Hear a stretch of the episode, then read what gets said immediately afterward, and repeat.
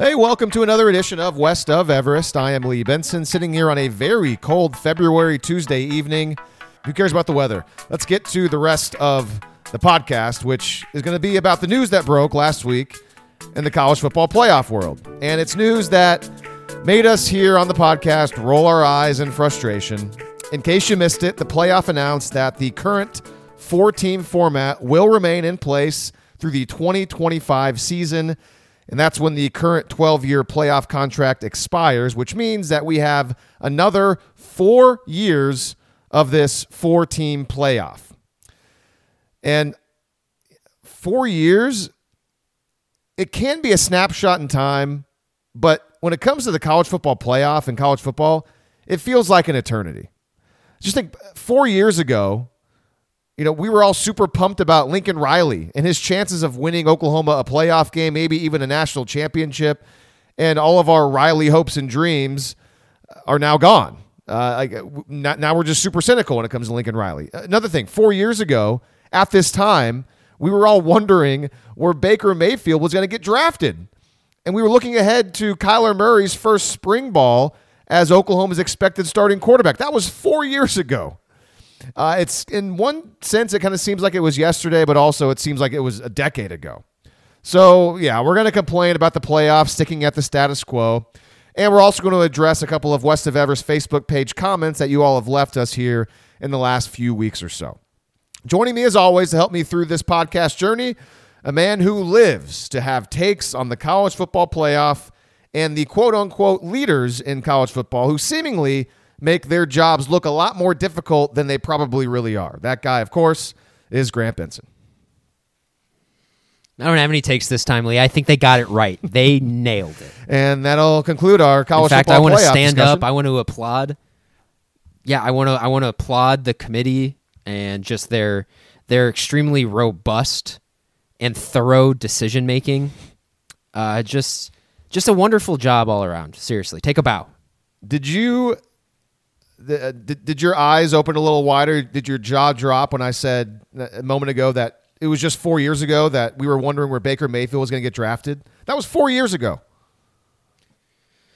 I mean, yeah. I mean, I was yeah. Before you went into Kyler, I was going to say that was the Kyler Murray season was was four seasons ago, and um, that didn't seem that didn't really seem like that long ago. It really doesn't. So that's like that's the crazy thing is that that four years. It's that that's going to come and go before we know it. That's the it is one of the tragedies of getting older is that I am learning every single year is that everything goes a lot faster now.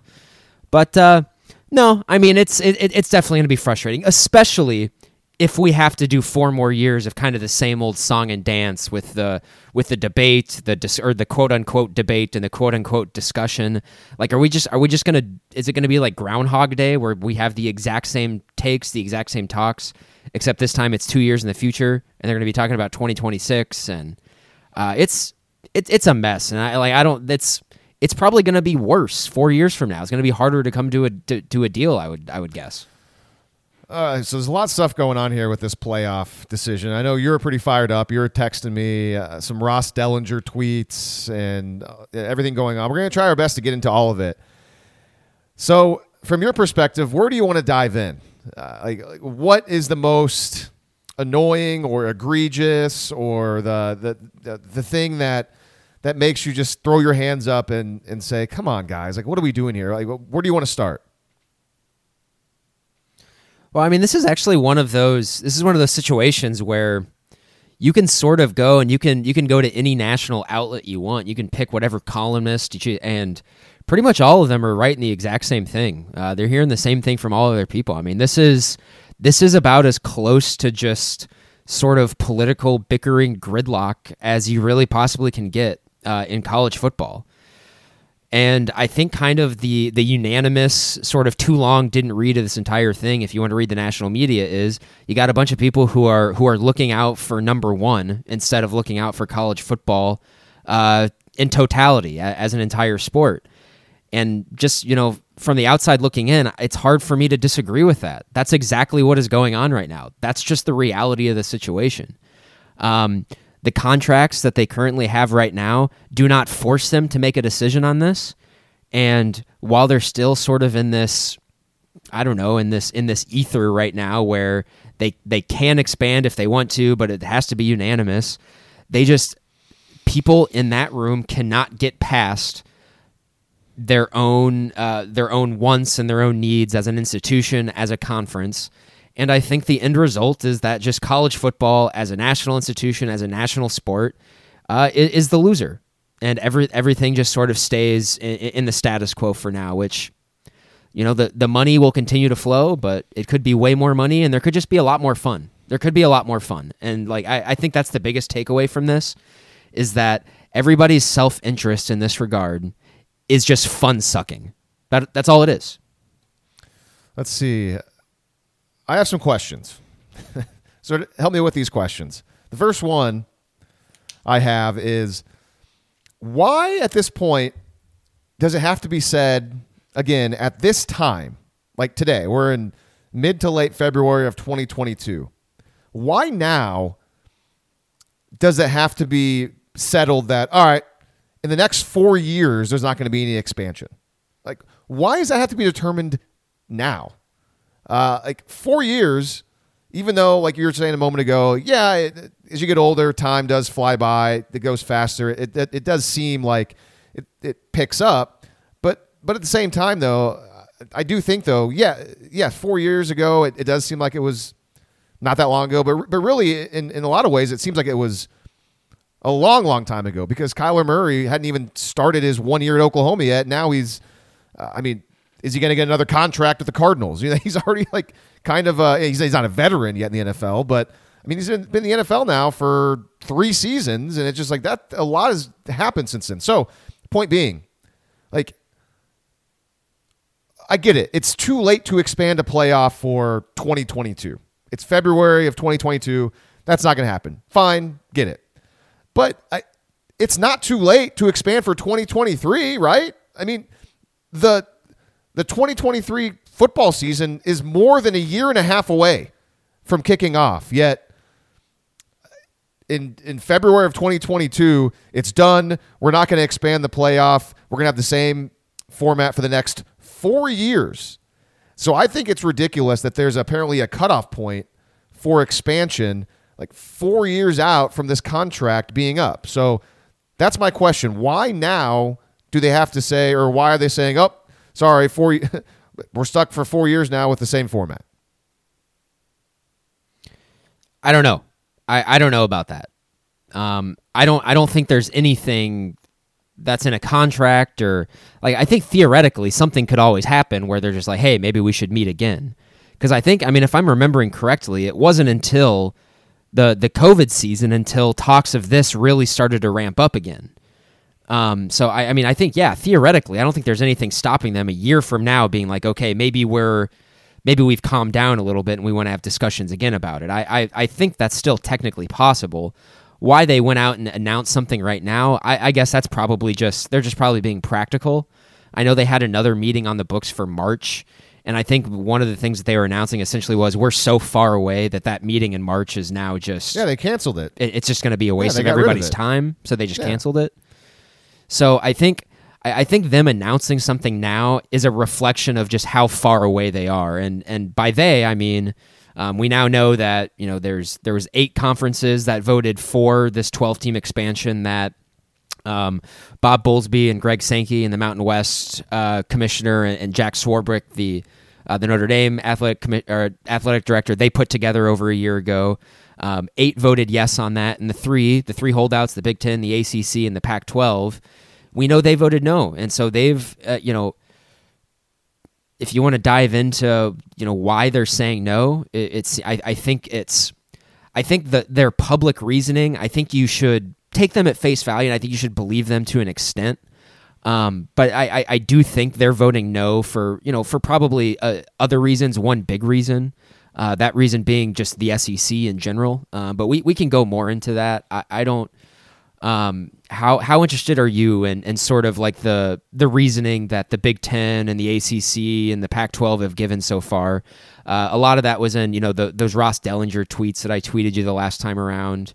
Um, but it's kind of sounding like right where you know the big holdup for Um, the ACC, one of the things the ACC is saying, they're talking, they, you know, player safety is one of the things that they've addressed.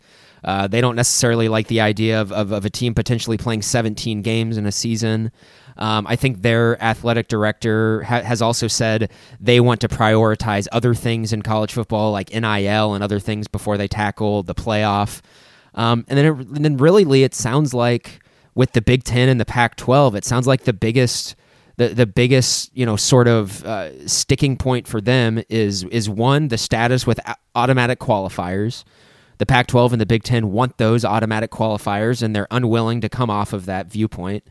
And it sounds like this is more so on, in you know for the Pac-12, but the Big Ten is also you know with this as well. But the Rose Bowl is also an obstacle as well. Um, and you and I, we're you know we we grew up in an area that's that's in Big Ten country. Um, I probably know this more than you do, but yeah, it's it's you know people in the Big Ten and presumably I was in the Pac-12 as well really care about the Rose Bowl, and and that's that's going to be something that is going to be an obstacle that's not just going to go away. You can't just wish that away. That's something that um, that's something that you know the Rose Bowl too is going to have to come to the table along with everybody else. But I think the Rose Bowl themselves, they're in their own little sort of college football federalism too, where they're just thinking, no, we don't want to do anything that lessens our power on college football as well.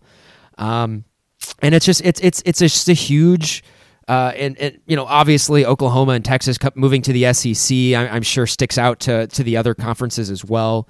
And there's just there's a lot there. It is an enormously complex issue that, unfortunately, there's just a lot of human emotions and feelings wrapped up in it. Okay, a ton of stuff there. Let's try to take it, you know, one bullet point at a time. And I want to stick with just the timeline really quick because if you look at the the timeline for the expected expanded playoff. Like if this would have passed, let's say they would have passed this unanimously 11 nothing, the the expansion wasn't going to happen until 2024. So we would still even, you know, be at the 14 model in 2022 and 2023. So for whatever reason, they felt the need that they needed to do this multiple years ahead of time. And again, I come back to why do they need all that time to expand? Like, why not, if they would have passed it, why not start it in 2023?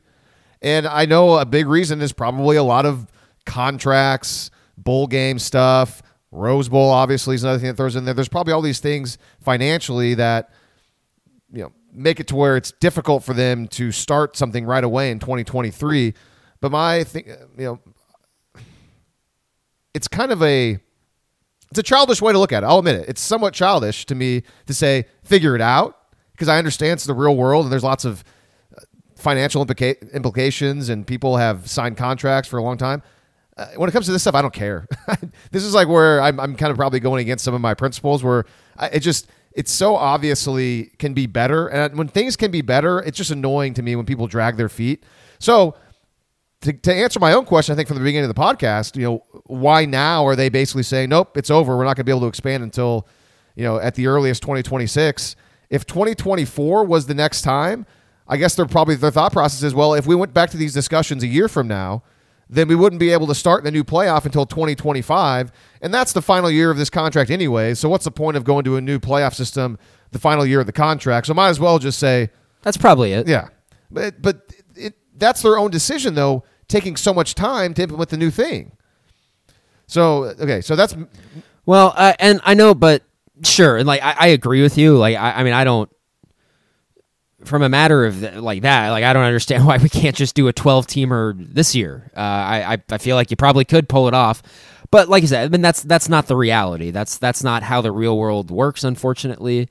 Um, yeah, no, you're right. You're right. It's that's just that's that's where it is. Like, yeah, I don't think we're gonna get far just talking about. They're just just sort of venting why it's stupid like that. Um, because it is. I mean, they, they, they should be able to do this a lot quicker, but um, they're not. And like that's just that's just, just, how it it's is. so annoying because whenever all of this stuff came out, when was it? Was it the the summer? Was it kind of after the OU Texas stuff? I can't remember. Like whenever the it was a little bit before. It was a little bit before OU and Texas that leaked. Um, and I got to think that you know OU and Texas that leaking that that threw a huge wrench into this. It obviously did, yeah. big time. It, I like I I would not be surprised if the OU Texas like news wasn't even supposed to be known now, even like as of now. Hmm. Wouldn't surprise me. Yeah, that's well, if that was the, the case, then boy, I, I they don't know how information like that works because it's something like that big's going to definitely get out. Uh, but I guess what I was trying to get at though is that hearing that it seemed like there was steam gaining steam of a, an expanded playoff, and it really felt like it was going to happen sooner rather than later. And so I think now this coming out and saying, "Well, nope, sorry, it's not," is is Yeah, we had a show in the summer where it, that's this Yeah. was the topic, and we were excited about it, and we and like we were we were treating it like it was almost a done deal because that's kind of how it was presented in the summer when that came out. Like, yeah, here's this proposal, and yeah, kind of like in theory, everyone has sort of agreed on it. Um, and then and then yeah, and then honestly, then OU and Texas, the SEC happened, and that clearly has changed a lot. That has changed a lot, and I think, you know, I don't think necessarily OU and Texas going to the SEC is the like is the main thing, but I think symbolically it definitely woke up. You know, Kevin Warren the Big Ten, other presidents in the Big Ten, maybe in the Pac-12 and the ACC too. That I, I mean, I think it's like the SEC is going for world domination, man. Like I, I don't think this is kind of where I, I think the narrative the last the last week or so, ever since this is you know this has crashed and burned, has been the alliance. You know, the Big Ten, the Pac-12, and the ACC are are you know voting against their own interests. Which you know there, there's a part of that argument that I'm sympathetic with, of course, because you know they are in some regards.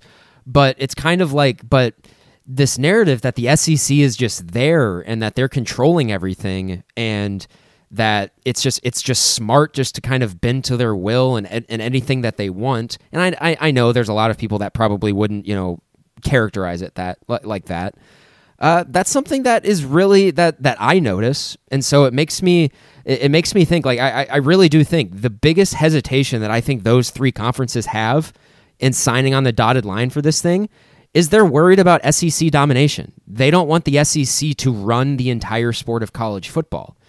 And I think if you just listen to Greg Sankey and you just look at what their, you know, their actions, what they've done, uh, that's clearly his end game. He wants to be the commissioner of college football. Um, and from kind of like a from an institutionalist standpoint, I you know I, I think absolutely. I think I think Greg Sankey and the SEC they they are villains in this in, in, in some sense, in that um, they really do think that they stand atop college football, that they're a perch above everyone else. And I think product on the field in terms of their players, I think that's true. But I think, you know, institutionally, I think, you know, they they think they're better than everybody else. And they think that they should be able to, you know, they think they should be able to dictate kind of how everybody else operates. And there's a part I, I don't like that. There's a part of that that that makes me feel kind of gross. And I can understand why Kevin Warren would be like, no, screw you guys. This is kind of what you guys want. Um, and this is sort of, you know, uh, why would we cede more power over to you just like this? Um, that's probably their position. I think there's, I, I, I think there's probably some hole, a lot of holes you can poke into that. Um, but I'm sympathetic to it. I, I don't, I don't want the SEC to run everything. I think that's boring as hell. That's not good for the sport. I- I'm trying to figure out where to go from there. I mean, the the big thing that was coming into my mind when you were talking about the SEC and kind of the you know world domination, college football domination. Why is I, I, obviously yeah? There's they have like a lot of really good teams. Um, they have a, a ton of teams now at OU in Texas. What is that? Up to 16 now? I think they have with OU in Texas. Uh, but how much does the the TV deal with ESPN factor into this? Is, is that's kind of because when I think of the Big Ten, the ACC, the Pac-12, they don't they don't have as strong of a deal as maybe the SEC does with ESPN. I mean, they have. I mean, they're tied with Fox. Well, the Big Ten that's about to change with the Big Ten. I mean, the Big Ten is about to is about to negotiate a massive TV deal. So this is more uh, the, the Big Ten. It's it makes a lot more sense for the Big Ten to say no to this. They can the Big Ten can still make gobs and gobs of cash with their new TV deal that they're going to get within the next year or two um, to go along with. Um, you know, they're they're going to get a team in the playoff a majority of the time anyway, and they already have big brands with Ohio State, Michigan, Penn State, etc. So they're going to be fine. This is more the ACC and the Pac-12 kind of shooting themselves in the foot, um, just because they're not, you know, they unfortunately they're they're not super happy with their with their current role in college football on the hierarchy. That I mean that's I think that's kind of where it is right now. But also I think the SEC should throw them a bone as well, which they're they're unwilling to do. Um or I guess you know from the SEC's perspective, they're saying that they would probably say this 12 team playoff is the bone that we're throwing to you. This is our compromise. Which you know from from the SEC's negotiating position, I can see why you know why they feel like that's a really reasonable position. Um, the whole thing is just it's the whole thing's tough. It's it's really tough. Did I answer your question? I can't. What, what was your Uh, original yeah, question? no, I, I it wasn't really a question. I, I basically I'm I'm interested in where ESPN comes in because I want to say wasn't there uh, I don't know if there was a report or I can't remember what time of year, but a, a big thing that I think uh, you know, outside of the SEC that conferences are annoyed about is the fact that ESPN runs the playoff, and so the thought And is that's where it was interesting. Yeah. So if you read any of this, any of the news reports that came out of their meetings last week, it sounds like there actually was it it was unanimous amongst everyone that if they were to expand this thing, they would bring in multiple TV partners. So the the the twelve team playoff would be on multiple channels. oh okay Um, good So they did all agree on that. because I again maybe I just made this up in my own head, but I, I could have swore there was some cynicism towards an expanded playoff if ESPN was still involved because I thought it was like, oh wow, they have a, a deal with the SEC and they're already going to. I think that was- they're going to want to put more SEC teams in the playoff maybe than they are otherwise would because yeah, I don't know. I think there were some people speculating that uh, kind of around the time that the OU and Texas stuff leaked. Um, because remember, there was a lot of stuff there about how, you know, buyouts with the Longhorn Network, how would that work? You know, E ESPN owns that. And I think that's where a lot of that came in. Um, but yeah, if, if, if the reports are to be believed from last week that they're all that all of them are in, that that actually was an area of agreement that everyone had that they should bring in multiple TV partners, and that that's great for me to hear. Like, I mean, that's that's one area. It's like, hey, you know, maybe there is a half glass full way to look at this saying like hey take some of the take some of the bad with the good. At least they did agree that yeah it needs to be more than you know just espn um so so that's good. I, I just the um this actually just popped into my head though but there still just seems to be just a lot of bizarre positions that i just don't find reasonable at all. The you know the the two that come to mind for me uh, Gene Smith, the athletic director for Ohio State, last week, you know, in in the wake of all of this, came came out and said that he didn't like the idea of of there being on campus games.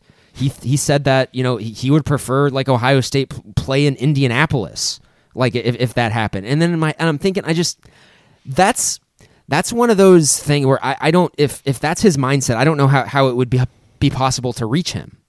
Um, that's just a like that's just a take that's so divorced from reality. I just don't understand that.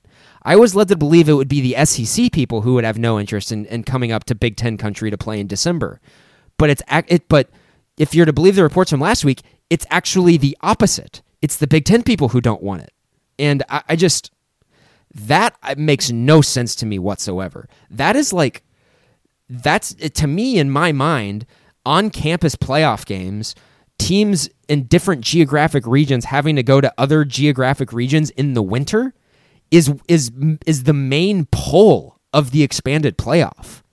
I mean that is that's like that's something that you, we've never seen before. We've never seen georgia play at penn state in december. Who does ev- everyone wants to see that. Except, I- except for ohio state's ad i guess yeah, I suppose if if Smith specifically mentioned the idea of weather and stuff like that, fine. Uh, to me, I, that's just like uh, It's it's definitely weather. It's definitely weather. That's the concern. because to me that's just kind of part of the deal that goes along with the awesomeness of on-campus playoff games. I mean, Like I still here's a here's a like I I like football played in cold weather is not particularly it's it's not what I would prefer. I, I don't think it's like it's it's not going to give you the cleanest game. But I'm still one of those guys who is just like, but you play football outside. And like you can't control the weather. And if it's cold that day, then like deal with it. like I just I don't like there's there's just as good as a chance that you have like an unseasonably great day in December too and it's 45 degrees and sunny and it's like perfect football weather. The whole thing is just silly to me. Yeah, and it'd be interesting to, to see you know when these playoffs would start. I know that we probably went over the whole proposed model in our podcast last summer whenever it was all out there and I'll be honest with you I've probably already forgotten half of that stuff but you know like I think it's all. I think it hap- I think the national championship would be played on the same day as it is now. okay so so we're talking it would be playoff games and probably what early mid December at on campus sites so yeah I mean that could be I think there would be one those week off. There would be one week off after the conference title games, and then that's when the on-site games would would start. Yeah, I mean, you go to Penn State, you go to Ohio State, you go to Michigan, you're going to a cold weather place. I mean, they they play outside up until December, anyways. What's a couple weeks is not going to be that big of a difference in type of yeah. That's that's a bizarre. It's that's that's bizarre. Yeah, and I'm with you. I, I'm. I prefer. and there's also football- just um I- I, I just think there's I, I think one of the biggest one of the biggest problems with college football right now and and it's you know it's not like a problem in the sense that like oh it's ruining the sport but I mean, it takes a lot away i mean there's it's they need to get away from playing games in neutral sites it's it's just it's not that fun it's i mean there's some neutral sites that are fun. cotton bowl it's a lot of fun oh you but like that's the kind of the whole bit is that it's it's an electric atmosphere that's the whole point I mean, I, I, I hate playing these games in the cavernous domes and the like. I mean, games at Jerry World suck. College football games there suck. I, Are it's you talking? know, I- you're any- talking like bowl games, playoff games, things like that. yeah, all of it. Yeah, even just yeah, even like er, like those early season kickoff games that are played in Jerry World or played in Atlanta. Screw that, man. G- get on campus. Yeah. Yeah, all things being equal, I agree. I prefer games on campus. Yeah. Like the like you know the one of the reasons why the Rose Bowl is special is because like it's the stage is unique. It, it's it's a like when you're there, it's a picturesque thing. Like it's worth it's worth the travel just to see the site. Like that's that's like kind of part of it. When you're going to play at Jerry World, like I you can drive past Jerry World on 35 going through Dallas. Hey man, but you see the ballpark there, the new baseball stadium. There's uh, a couple cool bars around there. You know, uh, you know, it's it's Arlington.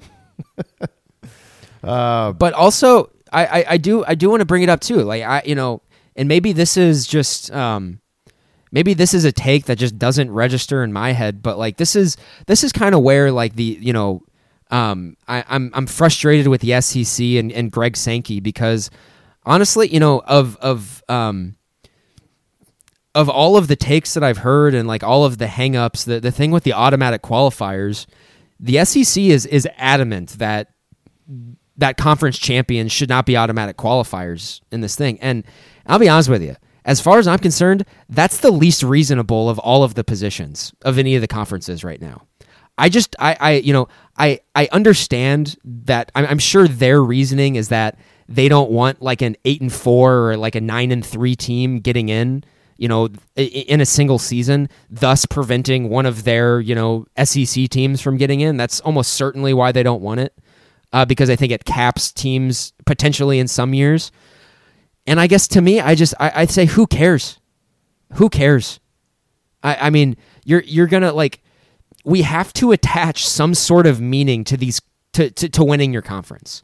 And I understand that a vast majority of the time, even under like the proposed thing without the automatic qualifiers, that they're going to get in no matter what. They're still going to get in.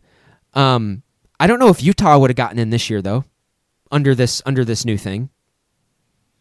Like, I, yeah, I agree that automatic qualifiers should be a thing, and and your reasoning for why they don't want them is probably correct because it, it could potentially knock out, you know, one of their their teams. I get that, and and this is going to be me living in non-reality, unfortunately, but I, I wish it was reality. Uh, this is a, it's a, it's a. For me, I don't like conference title games. I think I think that's a thing that needs to go away. And so, if conference title games went away, then there wouldn't be an issue of potentially stealing a bid, like you see in college basketball with conference tournaments. Because if they did it like they did in the F- the FCS, where it's just the best team in the conference, they don't have a conference championship game. Number one team that wins a conference throughout the regular season, that's who wins it. There's not going to be any bid stealing. There's not going to be any chance that uh that Clemson's 12 and 0 and they get upset by North Carolina, who's nine and three in the ACC title game, and then now both teams are going to the playoff because you can't leave Clemson out. And, and but again, like I said, that's living in a fantasy world because there's so much money wrapped up in these conference championship games, especially in the SEC, that they don't want to get rid of them. That's where I and so yeah, we we talked about this on this podcast that uh, conference championship games, it, you know, in a playoff format for college football are just redundant. They just don't make sense. Um, that in any that if you're if you are actually trying to have a playoff format that made sense, you would need to get rid of the conference championship games. You'd probably also need to get rid of divisions uh, in, in conferences as well. But that's not going to happen. Although I do wish somebody smarter than me could come up with some sort of proposal saying, "Hey, no, if you actually did, you know, drop the conference title games and you went to like a 2014 playoff like the FCS, you would actually make more money in the long run." I, am sure. In fact, I'm sure that's probably that's probably the case. Um, but I. I think but that would, would S- still. but would the SEC make more money in the long run? Because no, isn't but that I, the, I isn't that the big The the SEC because they love their title game so much? Yeah, yeah, that's the bit. And the SEC, I mean, the SEC makes a ton of money off of that game, and that actually brings me to uh, Andy Staples wrote a really interesting column this week, uh, talking about he was basically gaming out, just in his head thinking, because you know Greg Sankey said in the wake of all this, saying that there's no guarantee that we're still going to support a 12 team thing when this when this comes up. And Andy Staples was is theorizing, you know, what is what is Sankey saying there? Like, what's kind of his end game? Could um, is is he envisioning some sort of SEC holding their own tournament and they just they basically say, "Hey, yeah, it's going to be our guy up against the alliances guy at the end and that's the national championship game." And he's thinking from a money perspective, I'm sure like the SEC could do that and they they keep all of that money. They get all of the money from their own playoff and they don't have to share it with anybody else. And in their mind they're thinking, "Oh, we're going to make we would maybe make more money doing that than you know than coming to the table along with everybody else and sharing everything. And you know if like we're, we're long past the time where we're pretending like money doesn't you know run a lot of this. And you know i could see that happening. I think that i mean that would i would hate that so much. I mean that would just i would despise that. So i mean that'd be So- so terrible for the sport. So you're saying like the SEC would put on their own kind of playoff thing? Or yeah, I think I. I think his kind of his idea was the SEC maybe they have 16 now. If they can poach, if they can poach uh, like eight more teams to get to 24 teams, you you only play you know you play nine conference games, and then you know so there's still technically if there's 24 teams, there's still you know teams that you don't play, and then so yeah, and then you play a, a big tournament of SEC teams at the end and then the winner of that goes up against whoever the other conferences put forth as their champion, and that's the national championship game. And um, I don't know. I mean, that sounds awful. That sounds that sounds utterly horrible. yeah. but- Maybe it would be better, like you know, actually in reality. It sounds it sounds really boring to me. Uh, all right. So wh- what other? This is like like why did this happen? Like I mean like like why couldn't you get an eleven nothing unanimous vote? We've already gone over a few of the reasons. You, you brought up you know Gene Smith apparently doesn't want on campus games. Uh, by the way, you said you already said. I'll just repeat: the ACC, the Pac-12, and the Big Ten all voted against that twelve team proposal. What other reasons came up that that you know kind of had you going? Like we talked about automatic qualifiers being an issue. Uh, oh, okay. Here you go. Uh, you mentioned briefly. I believe you said the ACC commissioner was concerned about extra games, about playing additional games, and that for me, I, I always find that to be a ridiculous reasoning, considering right now there's plenty of teams in college football at non FBS levels that are playing 15, 16, 17 games in the season. Nobody cares about that because nobody it's not as popular as FBS. So that that's a non-starter. Granted, those the the FCS Division Two, divi- whatever. There's no conference title games, so I mean you got to knock the conference title games off. But I've just I've never Yeah, felt like like too many games is a is a compelling argument. Whenever there's current college players that have been doing it for years, playing all these games. Yeah, I, I it's not a it's not a compelling argument for me. It- but like you know, when I'm reading everything, it it almost feels like that's sort of just tacked on. They put on there, be you know, they like they tack that on because the real reason is they just don't want to cede the power to the SEC, and they want to put that out there, the player safety, because I mean that that's pretty hard to to criticize, right? It's like, oh, you know what?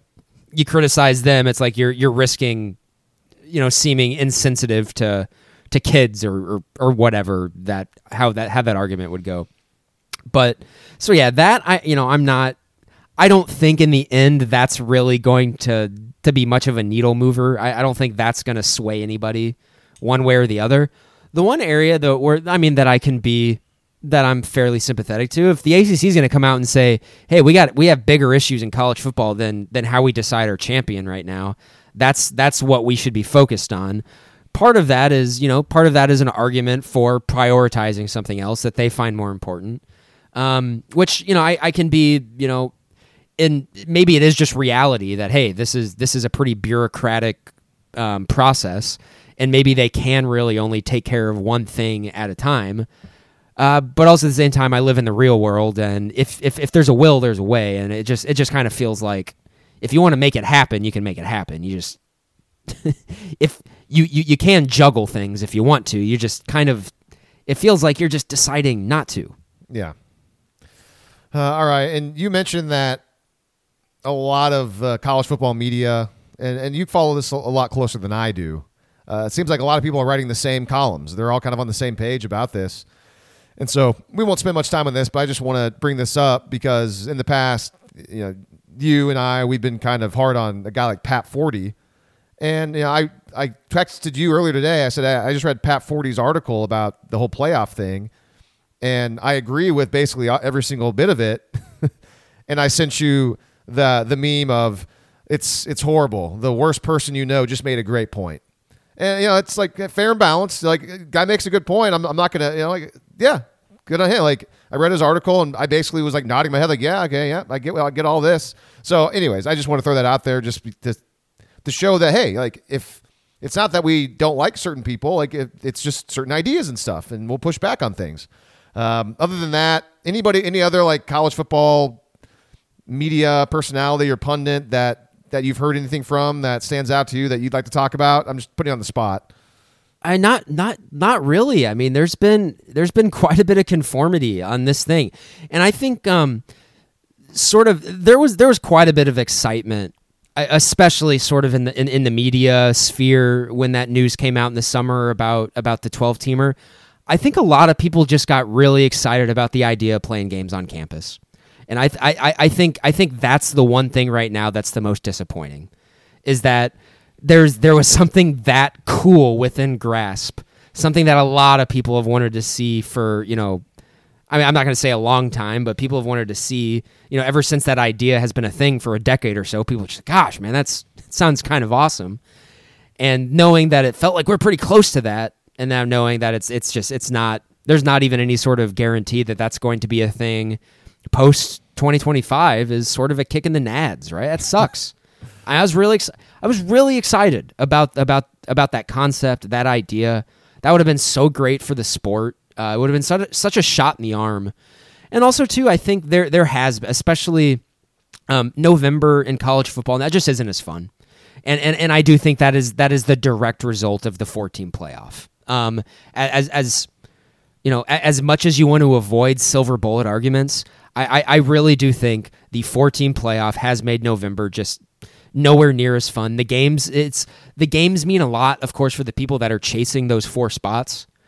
But the games, the other games, just have such have the importance on them has just the shine has come off of them big time, and that's that's just that's too bad. So anything that we can do to be playing more meaningful games to make more games feel like a massive deal to those programs, I think is something that we should be doing because the playoff genie is not being put back into the bottle. It's it's just not where there's going to be a playoff in the sport. And I think we need to find the sweet spot of, of still making the regular season feel important, still feeling that urgency. And and I just only like right now only 6 or 7 teams are feeling that in November and that's I don't I don't think that's good. I don't think that's sustainable for the sport. So uh, I'm with you mostly and it, it leads me to this next point. and I anytime that there's conformity and there's a lot of agreement on something. And you say in this particular issue, I mean, heck, you and I are on the same page. I mean, heck, even a guy that we make fun of all the time, Pat Forde's on the same page. I mean, all these, everyone is pro expansion. They want a bigger playoff. And we've talked about it over and over and over again on this podcast throughout the years. But anytime that happens, though, I, I want to take a step back and think, okay, I, I don't want to fall for something here. Like, whenever there's this much unanimity and conformity, I always like to t- try to take a, step, take a step back and think, are we missing something? Maybe, like, are, is it possible that we're too bought into the idea of playoff expansion? Like, is there another way? Like, I think we all agree that play uh, that college football could be better.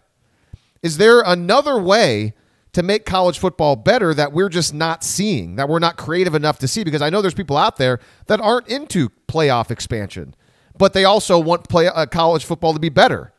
Um, I, so I, I just I want to use this time, and again, I I don't know. I I don't know if there's another, another way to make it better, but I just want to put it out there and say that I am thinking about it what if we're missing something here? Because again, when everybody's in agreement, it kind of makes me take a step back and think, hmm, may- maybe we're missing something here. Yeah, that's smart. I think that's smart. You know, I think, um, but you know, what would that be though? Like, you know, I every like I'll I'll be I'll be totally honest with you. I you know I don't really like the 14 playoff. It's um now that we've had I think we've had eight iterations of it now. I don't I don't really like it. I, I don't think it works very well. I don't think uh, I think and maybe maybe this is just a small snapshot in time and I'm and and maybe we're all overreacting. Maybe like I and part of me even still thinks to myself, gosh, this is what Nick Saban is doing to college football. Like the, his his level of dominance at Alabama has has set off this sense of urgency in everyone else. And like this like we're still seeing the consequences of all of that. Um it, it's it's probably not that simple, but um I, I'll be honest with you. Like, I mean, if we're not, if we're not going to go to twelve teams or sixteen teams or twenty four teams, I, there's absolutely part of me that wishes we just go back to the old, the old thing, where we just, where it was just, we just had, we just picked two teams to play in the national title at the end of the year. OU's chances of winning a national title would certainly be way better under that system than they are under a playoff. Um, I, you know, it's just the I, there's the four team playoff at the end of the season it should not suck the life out of the sport like it does. But it does. And I think we need to figure out why that's the case. Like See, wh- I, why? I, I think your you know your take on that is, is shared by a lot of people. Like I mentioned Petros Papadakis, I think on the last podcast we were talking about Lincoln Riley.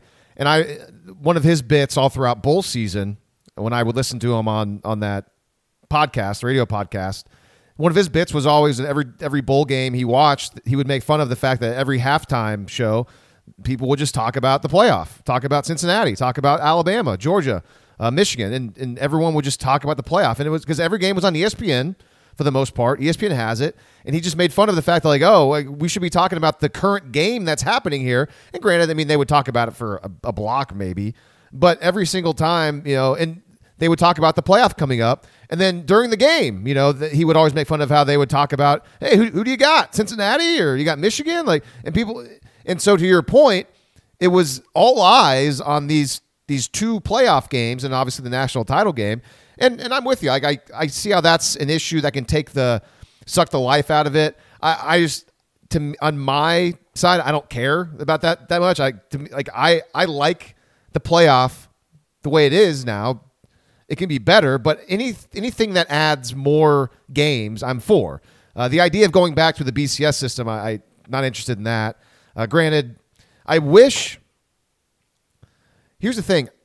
It's difficult for me because the BCS existed basically up until what was it 2013 2014 and sure 2014 was the was the first year of the playoff okay so 2013 and that's like right our entire childhood up until like very early adulthood for the most part and so most of my my thoughts when it comes to the BCS aren't very smart. I mean, I was a kid. I, I, I, didn't think much about it. I wasn't as dialed into it as I am now.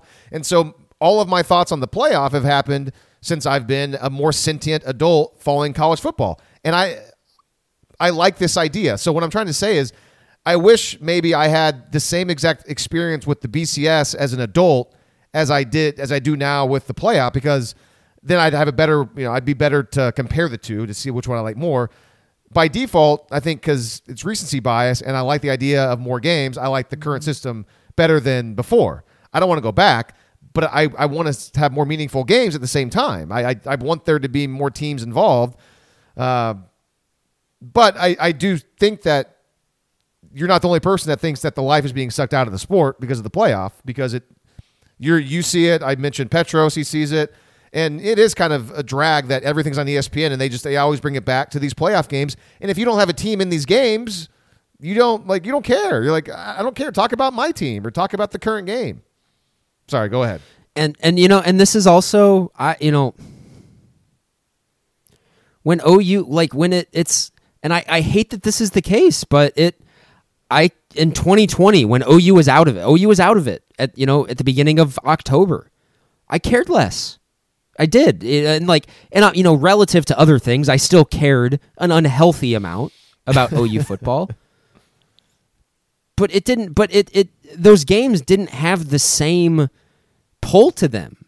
It ju- it just wasn't the same, and and that's and like that is different than than other years when they when their national championship hopes were dashed early in the season, which happened a lot. Like I I remember I was reflecting on this uh, just last week in 2005. Lee they went seven and four in the regular season. They only played 11 regular season games that year. Uh, that was you know that was it was a transition season. They kind of got uh, they they ended the the season I think winning five of their last six. Uh, the only game they lost was on uh, the screw job in Lubbock against Texas Tech on, on a couple of controversial calls or whatever. That season, I still remember being just caring very deeply about OU just getting to the Cotton Bowl that year because I knew that that was that was the bowl that the second place team in the Big Twelve went to and I was like, uh, even even that they were having a down year, I was still really, I still really cared about them getting to the Cotton Bowl. The year after that, you know, we it, it sucks that OU was you know in that Fiesta Bowl against Boise State that everybody you know considers one of the best games of all time, but that game meant something. You and I were watching that game together in our living room when. Uh, when when Marcus Walker picked six that thing with a with 90 seconds to go to take the lead, you and I were going insane and that was in a Fiesta Bowl that didn't mean it. That game didn't mean anything, like at all. And that's that's kind of that's gone. And then and then, and then I fast forward to just you know their Cotton Bowl win against Florida last season. There that that there was no joy in that game whatsoever, none at all. Well, I got like a there was. I mean, I, I got a theory for you. I mean, you're referencing things that happened when we were in high school. And nostalgia, it may be nostalgia. I, I think it may be. when you're a kid, I you're going to be more into something because you got more time on your hands. I mean, I used to be way more into baseball, not as much anymore. I mean, I used to watch as many White Sox games as possible. I like the White Sox. Last year they made the playoffs. They were one of the best teams. I I didn't watch a game all year. I, just I think as you get older, and obviously like baseball and football are, are different. Uh, I mean, I, I'm still very much into football. I just think as you get older, I mean, uh, your your your love and your no matter what, it's going to kind of just dwindle because you just kind of get jaded, and time goes by, and you, you kind of you've seen the same stuff over and over again. It'd be curious to see what happens this year because now we have a, a transition. We have a new coach. Venables is going to bring more life into the program. We have no idea how that's going to go, but you know how much of it was we're adults now, we're older. Um, you know, what if what if you were a junior in high school during the 2020 season and, and the oh you went on that whatever they won what their last nine games or something? Um, maybe that Cotton Bowl and beating down Florida, maybe you would have been more into it because you were still kind of young and like yeah, like boom, what's going to happen next year? Like yeah, like but as an adult, maybe and you know it just it wasn't the same. I don't know it. So I think that that could be a, another reason, not necessarily the the playoff, for kind of your changing feelings towards the way you look at some OU games. getting really getting really introspective here on west of everest. This is uh I, I mean i think this is it makes me wonder. It's just like gosh is are all of these people you know clamoring for change and and all of that stuff? Is it is the same phenomenon happening? Is everyone does everyone in this involved in this conversation just love college football so much that they just they thirst for something new or they thirst for that nostalgia and they're going to do anything they can to capture that is that why everyone just wants to change things over and over again Yeah. I don't, I'm sure there's. I'm sure that's part of it. I mean, to me, it's just like kind of the end result is always just I you know do a playoff just like everyone else. Like people love college football, just make more important games. Like it's not that hard. Um, yeah, and and but you know, I don't know. I think you know, and and just kind of going back, you know, to get more on track, talking about the playoff thing, because I, I, just you know, if we're going to talk about feelings and stuff like that, I, you know, I always go back to the Rose Bowl, and I think you know this is. uh I, I think that is maybe an underreported thing, an underreported you know thing that, that pe- I think is going to be an issue going forward. Um, and like I'm coming, you know, I'm coming from that from a totally emotional standpoint. I went to, that that game was a transcendent experience. That was that was the best sporting event I have ever been to, ever, and it's not even remotely close. And then so like that's it's going to be emotionally it's going to be a lot harder for me to just be like okay yeah let's move on from the rose bowl to get to this this bigger playoff that we want.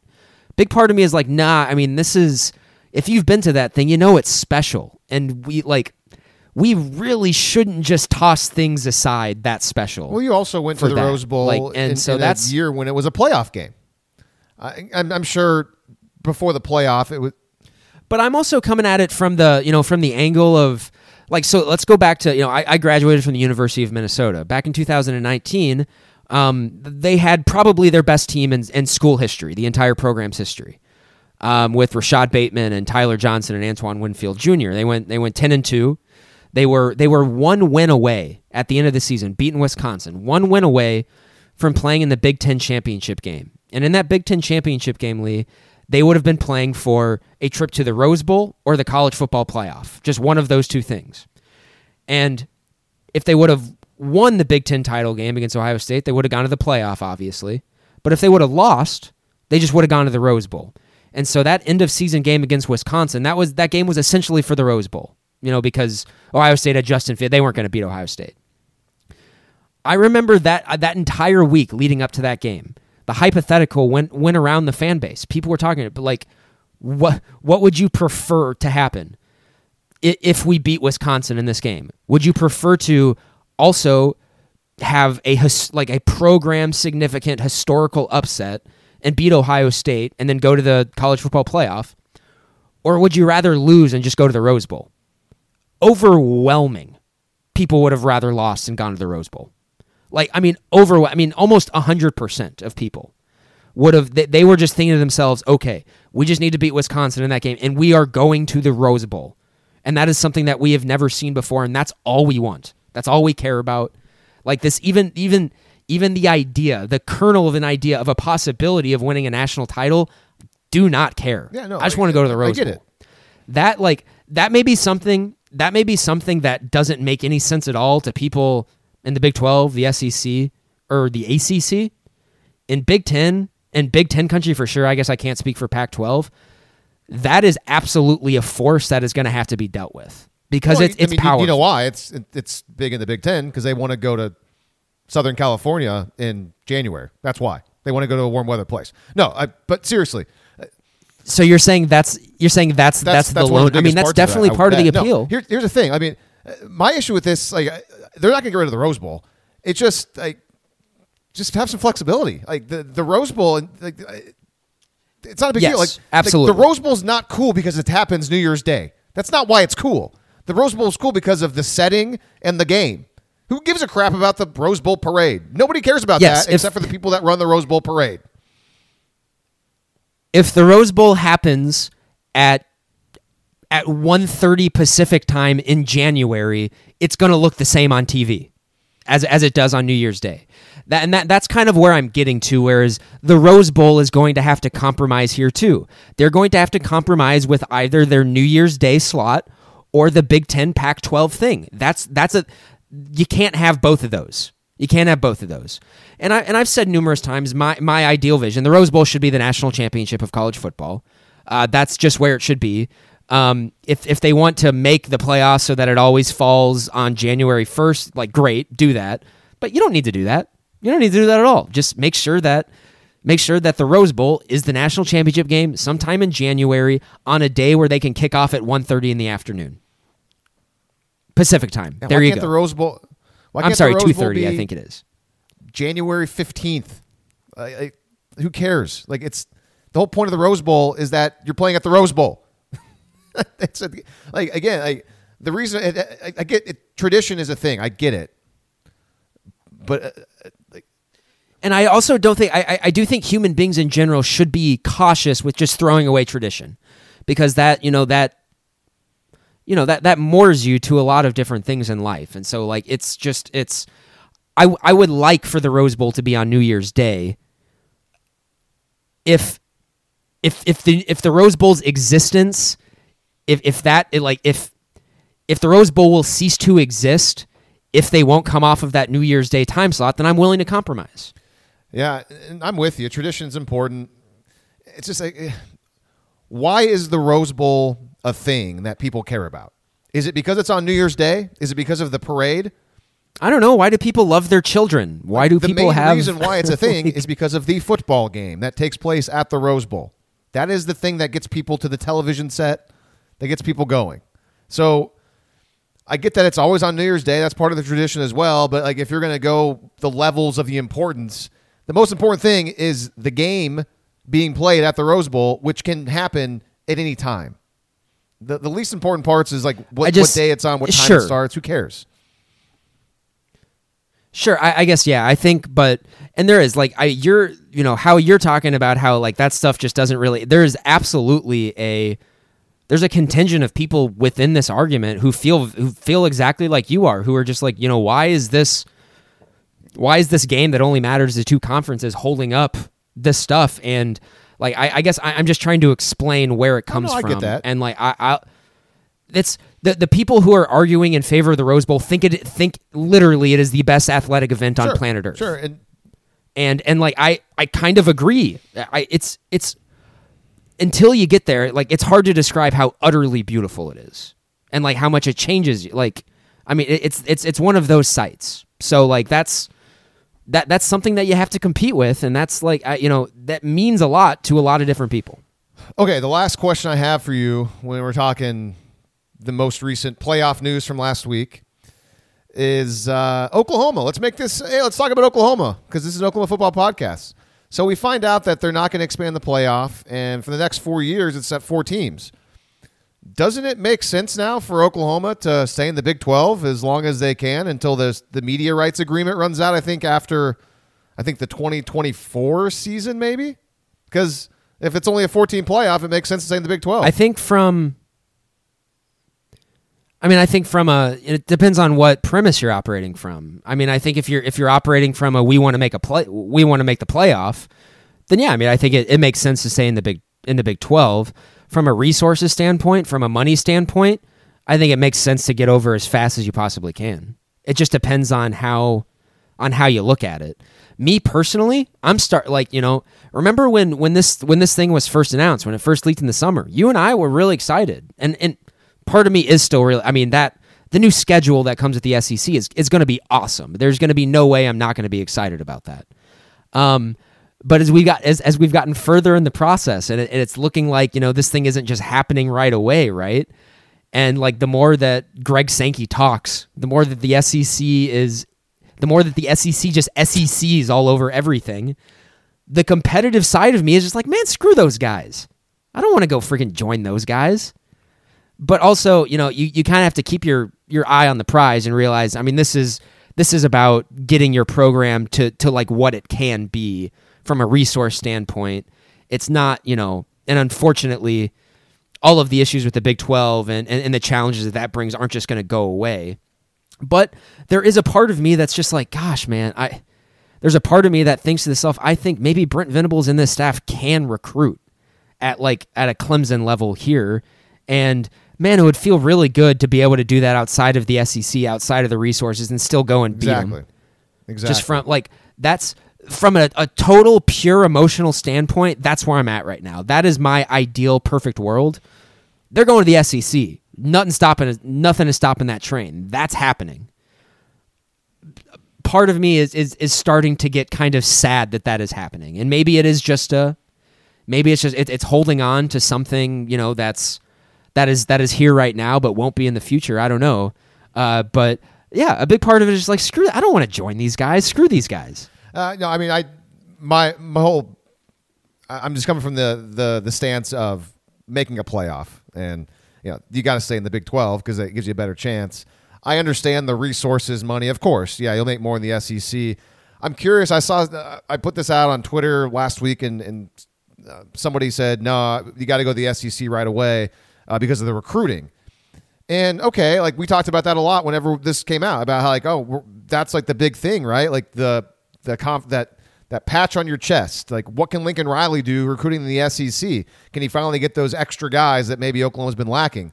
Okay, like now it's Brent Venables and Todd Bates is already out on the trail doing some things. Uh, Miguel Chavis is getting a lot of good reviews. Uh, Oklahoma has, I mean, we'll see what Jeff Lebby can do with recruiting. I know there's a lot of uh, buzz about this quarterback they got from oh, what, the class of 2023 or 24 that people like a lot. The the the Arch Manning Ooh. class. He's uh, like, uh, uh yeah, uh, uh, Yeah. Arnold, uh, the uh, Jackson Arnold, and I almost said Grayson Arnold. I don't know why, but yeah, Jackson Arnold. Um, I like him a lot. So okay, so uh, I'm kind of curious What? to see what I mean. You, you said it. Clemson was able to get guys to Clemson. Granted, I mean they weren't ever a number one recruiting class, and sometimes they were out of the top ten with Dabo there. And but I mean they were still competing at you know the, the highest level. I'm kind of curious, like maybe like, could Venables still recruit pretty damn well in the Big Twelve? Obviously, it's going to be better in the SEC, but uh, I, I don't know if the recruiting part of it is as I don't know. We'll see. I, I guess it's easy to say whenever Oklahoma just closed a, a top 10 class. You know, maybe Venables' first full year at OU, maybe it's going to drop, and I'll, I'll be thinking, oh, going to the SEC sooner definitely would help. I don't know. We'll see. Uh, it's, it's more of a TBD, but I guess I'm basing my whole thing of, of, of it off the playoff. If the best chance to make the playoff is staying in the Big 12 as long as I can. Yeah, and there's also I part of me. I just you know I, I think it would be fun if they, if OU and Texas were still in the Big Twelve for a couple years when they're, like when BYU and UCF come. I mean that would be fun as hell. Like yeah. how yeah, that last how- year. I mean that would be like OU is playing in like how cool would that be if they get a taste of that and then they go straight to the SEC. I mean that would be that'd be like a you know a handful of seasons in a row that you have a pretty fresh schedule and Oh, yeah. some new things because this is actually something that and I didn't even um it didn't I didn't even realize it until uh, I was listening to to Gabe and Teddy's podcast their most recent one but Just just laid it out about OU's home schedule for this upcoming season. Their home schedule is embarrassing. I mean it's awful. It's like UTEP Kent State Kansas State Kansas Oklahoma State and Baylor. I mean that's the home schedule. Now I think ironically enough, I think there's a decent chance that Baylor, Oklahoma State, and Kansas State are, you know, teams maybe two through four in the Big 12 next year. And all of them are coming to Norman. So, you know, maybe, but still, though, like that's not, those teams are not going to, the, the buzz is not going to be super great in those, you know, in the stadium for those, even if those teams come in with a good pedigree. Like, because it's just, it's, yeah, it's great. You know, Baylor's eight and one and number seven in the country, but it's but it's still Baylor. Like, and that shouldn't be the case, but everyone knows that that's rea- that's the reality. Yeah, what you're describing right here is is another example of why it's such a great thing, actually, that all this stuff happened with Lincoln Riley. Because what's going to make this season interesting, no matter you know, because their schedule's so Big 12y, is it's going to be new because of Brent Venables and Jeff Lebby and the whole coaching staff. Like that's what'll it'll make things feel different, though. At least, How At least. how awesome would it be if there's if like I mean talking game one when UTEP is when they're playing UTEP and there's just an immediate difference and we just see it right away. I think it's possible, but I'm also a sunshine pumper when it comes to Brent Venables right now, and I'll admit that. Um, but I'm, I'm taking a lot of cues from guys like Teddy Lehman, who is obviously incredibly biased as well. Granted, he played for the guy and he owes like his career to him. Uh, but also Teddy, I think he's a really good broadcaster who knows his stuff. So yes, I think he understands that he's a biased Oklahoma supporter that went to the school and played for Venables. But uh, you know, I, I don't think he's going to just shoot off at the mouth. Uh, so yeah, I, I'm taking a lot of cues from those people. But it's possible, man. Like I, I don't know. Like again, we're we're trying to convince ourselves of things that may or may not happen. And at this time in February, there's no way of knowing what's going to happen. So in my estimation, it's all just- just keep it positive. it's all just yeah, it's all just speculation. I, should we um should we get in on the um kind of seems like the the content farm for all the other OU podcasts in the last week or so is them uh making hay on on some um on just sort of just kind of like this this weird influx of of negative perception amongst the national media for OU and I think like a lot you know, uh, last week, like a lot of like coaching grades came out last week that had Brent Venables, you know, kind of in the middle of the pack, and all of them, of course, had Lincoln Riley as A plus, A plus hires. And I think there was a uh, the Cover Three podcast. Uh, I know Ted and Gabe, or Teddy and Gabe, uh, Teddy and Gabe spent a long time talking about this. I know, you know, they they they talked about this on some other podcasts as well. Um, but they were they were just kind of speculating. I know one of them was speculating whether they're not even sure that Brent Venables would even make it to the SEC. I think it was uh, one of them. Bud Elliott was was was comparing OU's move to the SEC. It could be a lot like Maryland going to the Big Ten, or uh, he he used some other. I or I think Missouri to the SEC was his other comparison. And Man, uh, I mean, Teddy sort of went off on that one, and that that's a ter- that's an awful take. That's a terrible take. We don't really that's that's pretty low hanging fruit. But uh, I don't know. I do, you, don't do you have. I any mean- do you have any takes I just like on sort of because there is. I mean, this is stuff that I you know I, I eat up a lot of this off season stuff, and you it's pretty hard to find anybody who has any sort of national voice in college football that is that is outwardly saying, "Yeah, I think OU could be pretty good next year, maybe even better than they were this year." You're not really finding anyone who thinks that. So this is interesting because you're breaking all this news to me because I just don't follow this stuff. I I, I just don't. I guess I just don't care, uh, and that's I guess not surprising, but also uh, it's. I always say you know, one of us is going to be right. Uh, either we're going to be right, and all these other people are going to be wrong, or there's there's some in between. There's some gray area there. But I mean, I don't know. Maybe Venables won't make it to the SEC. I mean, before Lincoln Riley showed up, remember all those down uh, losing seasons Oklahoma was having under Bob Stoops? I mean, the five and sevens, and you know, missing bowl games and not winning the Big Twelve. I Like, I, for- mean, totally Lincoln Riley forgot about turned the program around. So, I mean, he's gone now. I mean, Oklahoma. I mean, people forget this. Oklahoma went winless in 2012 and 2013. People forget that they didn't win a game. They lost every game in those seasons. And then finally, mean, they yeah, won a couple. And then 2015, they got Lincoln Riley, and the offense finally was able to average at least two touchdowns a game. So, I mean, again, uh, we've already, we've all forgot about that. We've all forgot about that. But th- these people might have a point. That was um I mean yeah, I mean that's that's just kind of where it you know there's a reason like blue bloods are a blue blood for a reason. It's because it's just I, I, I can't remember who said it, but it was just OU refuses to be bad at football. The University of Well, for Oklahoma that just time in the 90s. but yeah, but that was just mediocre. but they were bad for 4 years and then because they refused to be bad, they weren't anymore. So, is this the only podcast? And I'm sure people around Oklahoma media have said versions of this. But honestly, I haven't heard anybody else say it. Like, are we the only people that have said that Brent Venables is by far the most qualified first time head coach ever? Like, has anybody Oh, else brought no. that up? No, no, definitely not. They that's um I think yeah, they were or at least I, I guess I this is more recency bias. I, I was listening to Gabe and Teddy and that I mean that was whole Teddy went on an entire spiel. It's actually kind of Teddy made me feel better for when I kind of lose my cool on this on this podcast cuz he sort of he sort of lost a little bit. And he's bringing up exactly the same thing you are, just about how, you know, the history of success is not just a you know, the history of success at OU is not just something that you you thump your chest with and you use as an argumentative piece. It's it's there because it's it's a thing. O- Oklahoma is an established program. We like a lot of the time in, in college football, your care level absolutely determines how much you're going to win. OU has has the second or third best track of success in the history of college football, depending on who you ask, because we care, because we want it to be that way, because it means a lot to the state of Oklahoma, to the people who support the program. And like it's just and I, I- think yeah, Teddy's point essentially was you have a lot of people who this stuff cares a lot. You know, they care a lot about this. This means a lot to them. And their vibes right now about the program are really positive. They're not just blowing smoke up, you know, uh, up people's backsides.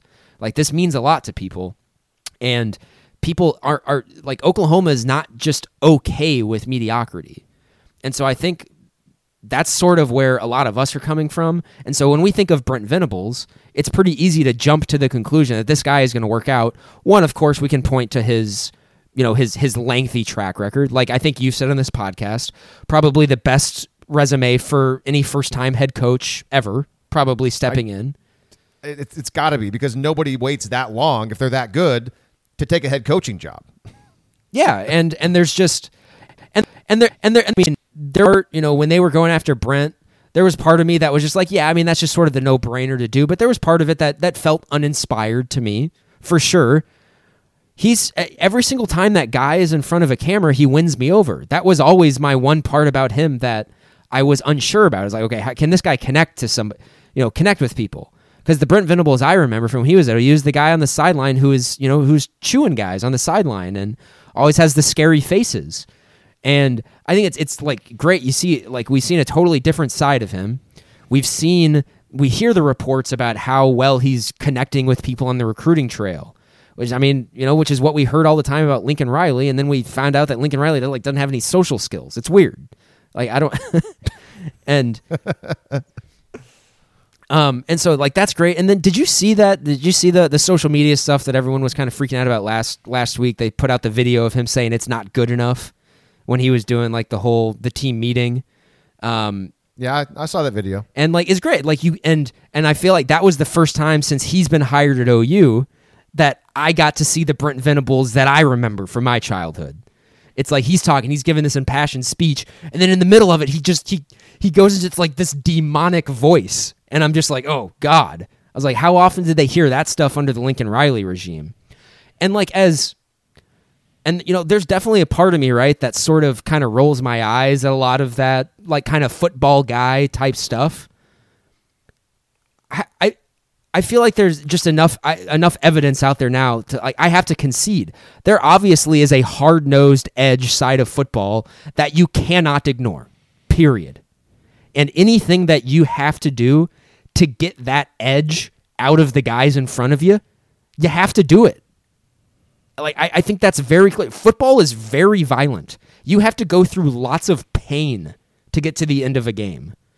And I you know, anything you got to do to get that edge out, eh, it, I you know I'm all for it. I because like obviously that was something that was missing under the last guy. I think that's and admittedly the last guy was definitely more of my style. Definitely more of the quiet, calculated genius type, and you can't. That just can't. That can't be all that you are. Yeah. So that video you're referencing, if you go to the OU's Twitter account, the football, it's they've pinned it to the top, and it's not just him you know, yelling and kind of showing that side of him. The message with you know that that he brings to these guys is super important, not just for football. And this is one of those things that it takes a Brent Venables, and not just a Brent Venables, just any of us that you get older and you learn about things in life. It's a message that as a kid you don't quite get, but as you get older in everything, it makes sense. And I, I'm looking at it right now. Just this quick little sentence line of the commitment that you have, the commitment that you make has to exceed whatever that uh, whatever your goal is.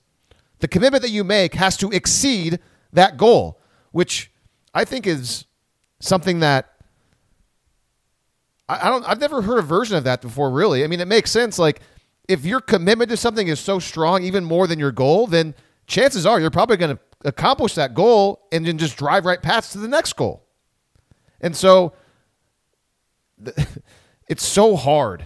All the day to day things you have to do, not just to play football, but just in life to be good at everything or be in good shape or good health or be a good people person, be a good family person. If your commitment to it is greater than whatever you're trying to get out of it, you're probably going to be a pretty good person and going to be pretty good at things. And I think that message that Brent Venables is giving out in that video, that's the most important part to me. And uh, yeah, I, again, we're we have a little bit of sour grapes because of the last not a little bit the last not a little regime. bit. I mean, big a, a, lot of grapes, a lot lot of grapes in there, an entire bottle of wine, probably more, okay, maybe an entire yeah, cask, uh, uh, some, some spoiled wine. But we've provided lots of evidence on this show over the years of of why like the culture is not really where it needs to be and kind of where it's it's lacking. And this is a, a big reason that I've used about why I'm so positive about Brent Venables. Yeah, of course, his experience, his coaching acumen, but also, man, this this whole program, even though they're winning Big 12 titles and making playoffs, it it needs a culture shock. It needs a culture change, and a, a big reason why I feel comfortable and confident about that is listening to guys like Gabe Ikard and Teddy Lehman on their podcast the last year, because they've basically said versions of that as well. And so, if these guys that played at OU are thinking that, saying that around it, then it kind of makes me think like, okay, I, I think I'm seeing it as well. Lee, do you remember um, kind of last year around this time? OU, I mean, they just won what nine in a row or eight in a row in the season. They just beaten up on Florida. A lot of people were kind of inserting them as as preseason number one, or you know, at least preseason top two or three, or you know, one of the best chances of of winning a national title. Remember what we said on this podcast? We said that if OU is going to win a national title in 2021, it's going to be won in February and in March and in April and and and all of these months leading up to when nobody is watching. It's going to be won in the mm-hmm. weight room and all of the work and all of the film study that they're going to do in the off season.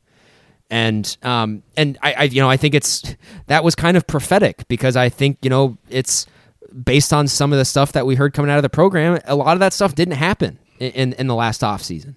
And I bring that up just because I want to show you something that uh, this is something that Todd Bates tweeted out uh, yesterday, I believe it. That was Monday of this week and it's a picture of Brent Venables. Uh, just he's he's standing around the team and they're all huddled together.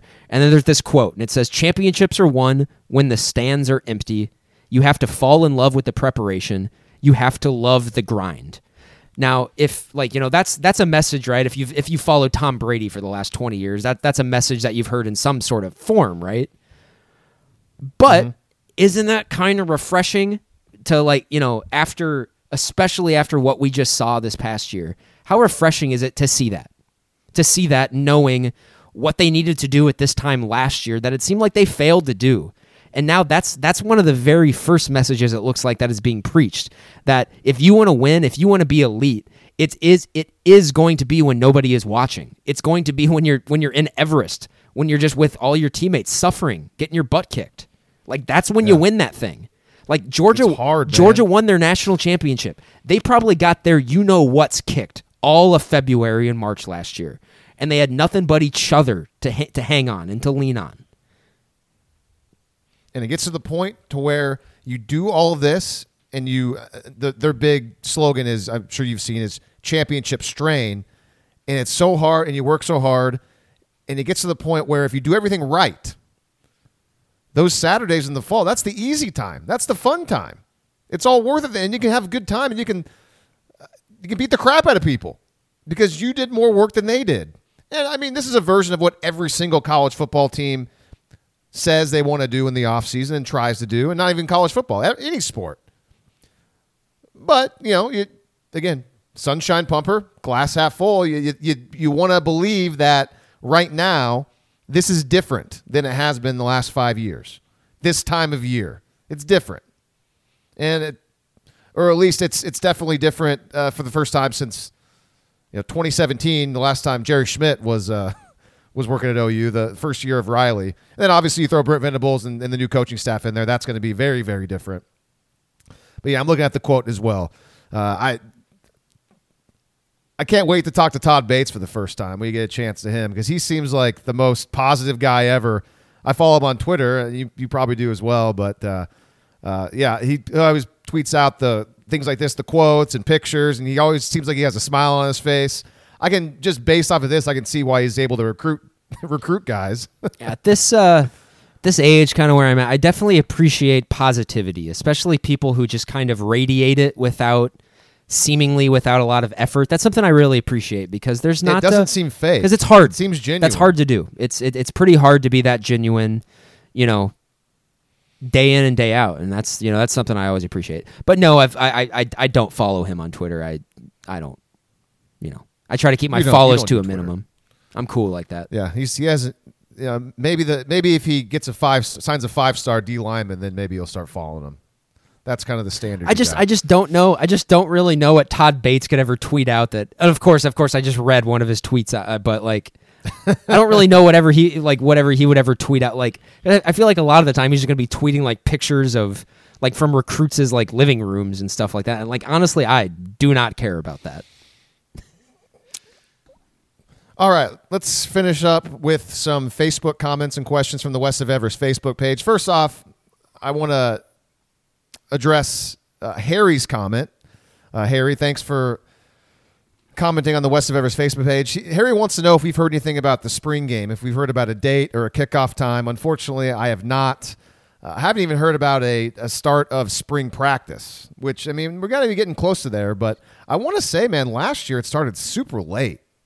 I want to say spring ball started super late. I don't know if that's just a Lincoln Riley thing or if, if every school can decide. Could on have been a COVID thing, Maybe it was a too. co- COVID thing. Yeah, they were trying to. Yeah. So I don't know when that's going to start. Uh, Uh, Gabe I- specifically said, Gabe Ikard specifically said on their podcast, I think it was yesterday, so their their Monday or Sunday podcast. He just said that the spring practice is not starting until after spring break. So I think spring break is in a few weeks. I think I would guess. Spring break is Yeah, always there's been March times Madness. Whenever I don't know if it's always that, but or maybe it is. I don't know. I, and there's been times where they've started spring ball under Riley, and then they've gone into spring break, which is kind of bizarre. Like they would start practice and they'd have a week off. But okay, so that's there you go. Uh, I, I figure those guys would have more of an inside into the program when it would start. But I, A you couple know, other comments. We, you, you and I both went to the spring game last year. I would, I would assume I will probably go to the spring game again this year. That'll be the first time we get to see Brent Venables' football team. Yeah, I wonder how his spring game format's going to be. I wonder if he's going to do anything unusual, or I guess we'll we'll find out. Uh, all right, a couple of comments from the Facebook, a couple of questions. So I think we might have mentioned this a few episodes ago, but it was at the very end, and we did it really quick. So I'll, we'll just do maybe a little more expansion on it now. Michael asks, "What position group are you most excited to see with a new coach?" And I think didn't you mention DBs? Yeah, defensive Am backs. crazy? Just because of Yeah, defense. because OU's defensive backs have all have, have pretty much sucked for the last twelve to thirteen years. Yeah, no, I, I'm with you on that. Um, I'll go a little different just to be different. I'll say, I'll say linebackers because I've heard about Brent Venables being a great linebacker coach, which I'm assuming he'll be helping out a lot there. And you know, Brian Odom seems like a great guy, but I don't know if any of the linebackers got any better between 2020 and 2021. I, I and in fact, I, I don't. I mean, a guy like David Ugwoegbu disappeared, so I mean, I, he might have regressed. So I want to see how the linebackers play. Uh, This is shit. I'm I'm excited to see the entire defense. I, and I'm Yeah, the entire. Defense. But you know, when, when I when I single out the DBs, it's mostly just because I'm really interested to see just how it all shakes out. Because like I, you know, I feel like there's, I feel like we can pencil in Woody Washington and Key Lawrence. I think those two guys are going to be in in you know one of the five best. Two of those, I think you know, two of those guys are going to be in there. Who else is it going to be? Like I think you can make cases for every like a lot of different people. You know, my I my hope is that Billy Bowman is included in that. You know, in that in that tier. You would you would hope DJ Graham is. You would hope he takes a step, but also, will guys like CJ Coldon push DJ Graham? Will you know a guy like Connie Walker coming from from Louisville be able to do that, or guys like Josh Eaton will be able to come in and maybe play? Um, you know, we I think Trey Morrison is a guy for sure who is probably going to be in the in the mix there, just because that's the thing, man. All these transfer defensive backs. really- I mean, this is the perfect situation to come into because everybody is on the same plane. Brand new coaching staff, brand new defense. There's not going to be anybody that's going to be, you know, thought of as a, you know, thought of ahead of another person. I mean, this is about as clean of a slate as you can get as a transfer player yeah I think to, to win a starting job, right? Yeah, I mean, I I think like you know if I'm if if you know all of my dreams are realized, you know what what the secondary looks like next year. You know, I, w- I would like Woody and DJ be in the corners, um, and you know I would like the safeties to probably be Key and Billy Bowman. Uh, is is what I would like to see with Trey Morrison maybe being in, in that nickel role, which is I which is where I think he excelled the most in at, at UNC. And then I would really like it if CJ Coldon was was pushing DJ Graham or, or pushing Trey Morrison at nickel, some, you know, something like that would kind of be my ideal. Um, and who knows? I mean, geez, man, maybe maybe Josh Eaton takes a step. Maybe maybe Connie Walker from Louisville is is an impressive player. I say they got a lot of bodies there, and I think a lot of stuff can shake out. And then when you go down to the linebackers, right? I mean, there's just there's a lot of a, I, I feel like there's a lot of untapped ability there that maybe wasn't realized. Like you mentioned David Ugwoegbu. Man, there was a time right at the end of the 2020 season we thought David Ugwoegbu was the best linebacker on the team. Yeah. And he just, you know, does. I thought he was maybe maybe most pro ready just because of his size. Yeah, does he That was a terrible take. Yeah, I mean, does does he even play linebacker anymore under this new staff? Is he able to put on the? Can he play defensive end? But I kind of feel like he might be able to put like that's where he started as an edge rusher. Um, where does Clayton Smith play? I mean, that's fascinating. Do they try to put weight Yeah. on him to put him on the edge? Um, like we we like we all kind of hope and think that Danny Stutsman is is maybe just like kind of this mega talent. Is is his talent realized? Is is Shane Whitter's athleticism finally realized? Uh, is can Jaren Kanak play at all this year? Jayden Rowe right now is probably big enough to play linebacker in college. Does he play? Does is he is he a DB or is he a linebacker? The defense is fast. I, I think, and I've actually, you know, thinking right after Venables was hired. Remember, I I I poured cold water on it. I, I was thinking to myself, I, I don't really expect a, a really quick turnaround on this. Maybe I'm not. And you know, I, I'm kind of famously, you know, I said I you, you were going to hear me in real time talk myself into Dillon Gabriel as as, as the offseason goes on. But I, I mean, I'm already talking myself into the defense. Um, I, I mean, I can. There actually is quite a bit left over there than I think we're giving credit for, and I think in an ironic sort of way, even though it drove Well, us insane. no. Even we're though all giving credit for it, but you weren't. yeah, sure, maybe, sure. In an ironic sense, though, right? Even though it drove us insane over this past season, all of that substituting and all of the experience those guys get is really going to help OU out in 2022. Guys like Isaiah Coe, guys like Jordan Kelley, guys like Ethan Downs and Reggie Grimes getting a ton of run. Like, that's Yep. going to be really valuable in all likelihood. Yeah, I agree. Have fun with that, USC. I'm not sure how much rotating they'll be able to do though, because I don't know if they have any depth. But uh, that's a that's a topic for another podcast. Uh, last question, comment, kind of an interesting one. Trey uh, put on our Facebook page, I think last week. Uh, I haven't really thought of this before, but it's yeah, it's a good off-season question. He says, if you could replace one game on the 2022 schedule, who and where would it be? And Trey is thinking about the matchups with Venables and Lebby and their new schemes and like who Oklahoma's playing against.